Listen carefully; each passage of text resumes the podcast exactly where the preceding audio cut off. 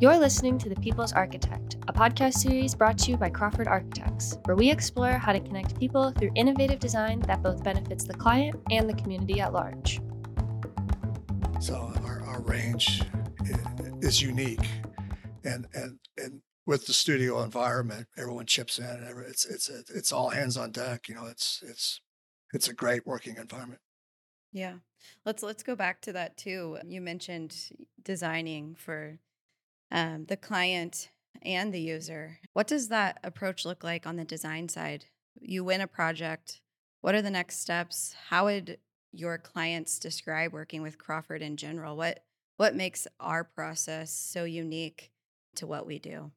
Well, I'll start, and Stacey, you jump in. We, we we take an integrated approach, and that's something I learned in Australia. You know, integrated delivery. The client, the builder, the design team, we're all working together, right? So there's uh, the best idea wins. We we we check our egos at the door. We we are we're very skilled designers, very good architects, approach projects in a holistic way. But you know, I think at the end of the day, when you know we're the right scale of a firm to, you know, you get the right expertise at the right time, and always this this mm-hmm. desire, this hunger to innovate and, and, and, and make each project better than the last one. Putting another spin on that, to to us, it's always been that you know we're not everybody's cup of tea. Not every client is going to want to hire us. To be to be quite frank, to be blunt, it takes a certain type of client, and there are plenty of them that are willing to look for an architect that that, that actually isn't afraid to break a few rules, bend the boundaries. The budgets that we work on have never been luxurious. There's been big budgets, I mean, luxurious. They've never been awash with cash. You always have to scrap and find value. So our clients, regardless of the size of the job, can tend to appreciate in us our willingness to go those extra few yards do the extra work, come up with different and more innovative ways to solve problems. I quickly appreciate that in us. Some clients, you know, like I said, we're not everybody's cup of tea, but for those clients that appreciate what we do, we're very much their cup of tea. They do indeed appreciate what we bring, what we bring to the table. Now, other architects do that as well. You know, there's nothing you know, we have no monopoly on being good at that, but we are good on that. And when you add in the other ingredients of the ability to work hard, probably do more than the next firm, look under every stone, as David said, if you put all those little differences together, it makes a big difference. So when a client hires us, they really do, at the end uh, of that experience, either recommend us to other clients, rehire us for other projects, or at very least write a resounding testimonial on our behalf for what it was to like what it was like for us to work for them and what they appreciated about us. So we generally and most most most often leave places if we're just there for one assignment with an open invitation to come back at the next opportunity. So I think that's something that we do better than most. What I was going to say too is just kind of on from the outside looking in, though I'm not on the project side, I, I do get to collaborate and talk with a lot of our clients and I feel like a very common answer is why Crawford is the the collaboration piece, the relationship piece that you all instill from the very beginning, even in the interviews when we're going after the work.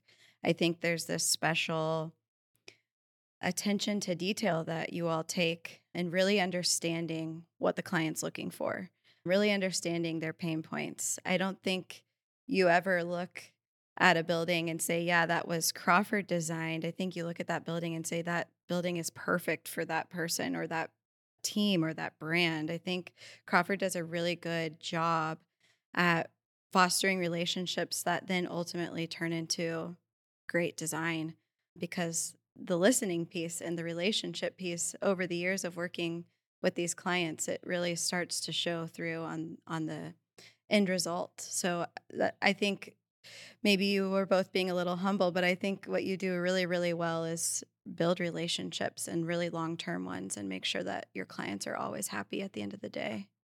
I mean, that's an interesting observation. You know, we don't have a, a particular style. We're not designing, all our buildings don't have porcelain panels or a particular signature look.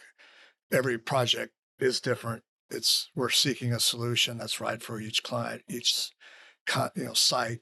Or you know, if you look at our work at the University of Pennsylvania, work for the in Seattle for the Seattle Seahawks, Lambeau Field, Penn State, Southern California, and and, and the current efforts in Hawaii. You know, every project's different, and so you know it all starts with a big idea and and and generating that big idea that can guide the project from the very first lines you draw on a piece of paper to the ribbon cutting. That's that's something that we're really good at, and that's I think goes back to both Stacey and my experience as urban designers. You know, working at larger scales and then uh, honing in on the details of a building. That's that's something that I think is a trademark of ours, and certainly something I enjoy as an architect and urban designer.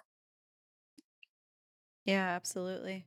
Wanting to shift gears a little bit and talk about Crawford internally. We've seen a lot of growth over the last 22 years, a lot of that happening in the last five. Tell me, tell me a little bit about what you're seeing internally and what's been making Crawford so successful or what you attribute our growth to just in general. It's it's our people. It's a commitment to our team. It's, it's a collaborative culture. We work hard. We also play hard we're the right size too, where we are able to collaborate. Again, I've said it previously. There's there's no silos. There's no departments. There's no doors. There's no offices with doors. So it is a, a, a pure studio environment. That collaboration and teamwork is the most important thing. You know, as we continue to grow and as as other people advance through the firm, we now have new principals in the firm, which we're very proud of.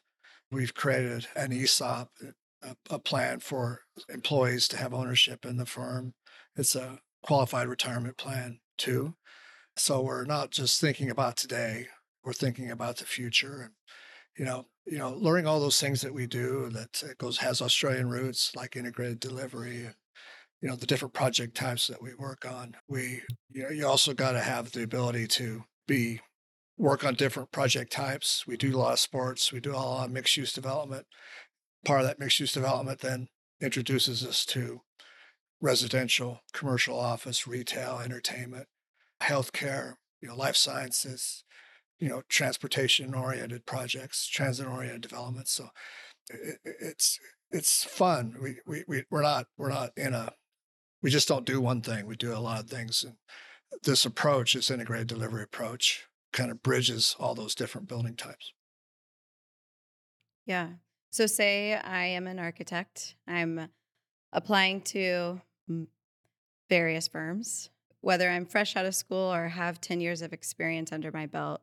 Why am I choosing Crawford? What is your elevator pitch? What is the top three reasons why I should come work for the firm? Well, your yeah, your your your future is in your own hands your ability to rise through the ranks of the firm are uninhibited by any rules or regulations. There's no glass ceiling, there is no gender barrier. Um, the best person for the job rises to the occasion, uh, and there's lots of occasions. So your ability to be promoted will come along as quickly as you demonstrate that you're up for the job and the responsibility. So there is no grade of first of all, you've got to go through this position, then that position, and work your way up. You always have the ability to be on the escalator going up, right? There's no elevator with limited stops or an express for just some people and a local for the others. It's all to your ability to get into a position of responsibility, demonstrate your value and your worth, show your talents. And along with that, obviously, your experience will grow through demonstration that you can do the job. So that's probably one of the things that we like to demonstrate quickly to people that join that join our firm is that there is no waiting line. You don't take a number and you don't have anybody ahead of you. Clearly, there are people that have been here for a long time um, who have been with us since we opened uh, here Kansas City over 20 years ago. Several of our employees have, have been with us for that length of time. Several of our employees, this is their second or third job in the decades of their career as an architect. So people don't tend to just work for us for a, a little while and then go work somewhere else. If they do, they come back again. We actually have three. We call them boomerangs, which is the you know Australian Aboriginal hunting stick that you throw, and if it doesn't kill the prey it was aimed at, it magically returns and comes back to its place of origin. So we have three such boomerangs working for us now, people that work for us for a few years for what for whatever reason, greener pastures or wanted to try something else and different in their careers, went out, left, and worked for someone else, and they're back again because they realized, I guess, that this is a good place to work. And they weren't too afraid to admit that they uh, not made a mistake, but weren't too afraid to admit that this was a pretty cool place to work and this is where I want to come back and see how I can really fulfill my potential that wasn't there for the at the firm that I had left to come back to Crawford. So there's just a couple of examples there. I think that's because people not only like the jobs that they work on here, they like their ability to be promoted quickly. We pay well.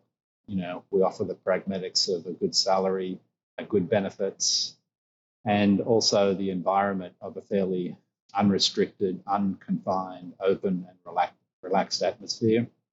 And, and, and we're working in a field of architecture that generally brings joy to people in entertainment through sports.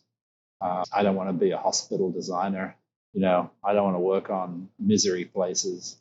Um, I want to work on fun places. So the stuff we do is actually the projects that we do are, are reflected in our personalities as well. I think generally you add all that together, it's a pretty cool place to work. It's also a good learning environment here. I think what Stacey just described is access to projects, access to opportunity, access to responsibilities. So every day we learn something new. Even though I've been at this 43 years, I learn something new every day. And we take mentorship very seriously. So for the younger staff coming here, it's an opportunity to learn, learn the craft and, and do so with hands-on experience. Yeah, that's great. To wrap this up a little bit, I have a couple more questions if you all have the time. I, I, I guess my first being real simply, what are you most proud about? Or what are you most proud of in relations to Crawford Architects? David and I both, you know, converged at a place in time at University of Pennsylvania, you know, which was a pretty and continues to be a fairly a great learning environment, prestigious school of architecture, and we made it through. You know, we graduated. A decade later, after graduating, you know, we find that we're back reliving our you know, scholastic years in a professional environment in a firm that we started together, pretty much, you know, here in the United States. And here we are, you know, 20 odd years later, still doing it, which is great. Along the way, we were invited back for multiple projects to our alma mater, University of Pennsylvania, to work on that campus to design some of their buildings. So the, the, the, the institution that educated us as architects through graduate school invited us to come back to be an architect for several projects on their campus.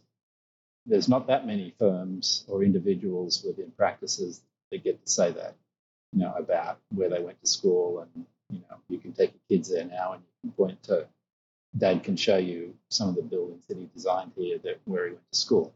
So I personally am very proud about that, that, that work. But if it weren't for the fact that, yeah, that we met and that I was able to answer the questions about Chief Wapello on the Ottumwa County Courthouse rooftop, if I wasn't there, I, I wouldn't have met my wife. I wouldn't have had my children. I wouldn't have met my business partner, who remains my business partner to this day. So when I look back on the decades that I've been involved in architecture, and particularly at Crawford, they're, they're the things that mean the most to me. I will continue to do great jobs and projects. We'll continue to offer great opportunities for those that are with us now and for those that come along after I after I leave. But only I and David can claim the ownership and authorship of the origins. So the origins of the firm and the fact that we are where we are today rest in large part on my success and David's success. Of course, now we share that with many others, and others will carry on that legacy long, long beyond you know, my ter- my term. But going back to the origins, you know, I, along with David, own that. I'm very proud of that. Here, here. Well Here. said. David? Well, I, I think every project, I'm proud every time we start a project and finish a project, and just that journey of designing a building, and then that journey of starting this firm and watching being, you know, leading the firm all these years and seeing people grow. I'm proud of that growth and and you know helping to create the livelihood for our staff. I'm also very proud of our client relationships, just repeat clients, just the friendships, and they, I'm proud to be their trusted advisor. And and then last, I think just it, the work that we've done, whether it's the Darwin Convention Center in, in the Western Territories of Australia, the arena in Auckland, New Zealand, the work at for the Seattle Seahawks at Lumen Field, all the, these are co- major contributions to the public realm that you know you can tell your uh, friends, your family, your colleagues that we had a hand in, and, and those contributions to the public realm at the end of the day are probably, I think, both Stacey and I, are, and the firm as a whole is is very proud of that and honored to be part of that process, that journey. Yeah, that's great. Okay, last question, and it's an easy one, hopefully, but let's put this in one sentence. What does being the people's architect mean to you? Oh, it's it's a responsibility, you know, that we take on every project. We make promises and we deliver on those promises. And it's it's back to that original statement. We create projects for clients, but we design them for users, for the people. And to make those contributions to the public realm is, I think, inherent in that that term, the people's architect. Yeah, I agree with that. And and to add that to me it also means that in the finished product, along the way, the journey that our client and the people that use our buildings and, and the people that don't necessarily use them but get to become acquainted with them through their position in the public realm or their position on a college campus see in that finished product a reflection of themselves. Um, and they ask, How is that? That's How right. is that building appear to be so comfortable to me? It's because we took very seriously the act of listening to our clients. And basically, they couldn't have done it without us. They needed the skill of an architect and, and the team of people that produced the building around the architect, but couldn't have done it without themselves, but uh, by themselves, and they needed us, but we couldn't have done it without their input. And it's because of their input that they see somehow intangibly or sometimes quite demonstrably themselves reflected in that outcome. So I think that's something that defines what it is to be uh, the people's architect. Well put. Well, gentlemen, I appreciate you taking the time out of your day to share Crawford's history. This is really exciting for all of us here at Crawford to be recording our very first podcast. And for the listeners, we hope to have some really exciting content coming to you soon. We'll be bringing on guest speakers, industry leaders, talking about subjects of wide variety in terms of architecture and how Crawford, the people's architect, approaches that. So that is it for today. We appreciate you all, and we will talk to you soon. Thank you for listening to this episode of The People's Architect. Be sure to subscribe to this series on iTunes, Spotify, or your favorite podcast hosting platform. To learn more about Crawford Architects, our mission, portfolio, and what it means to be the people's architect, visit our website at crawfordarch.com.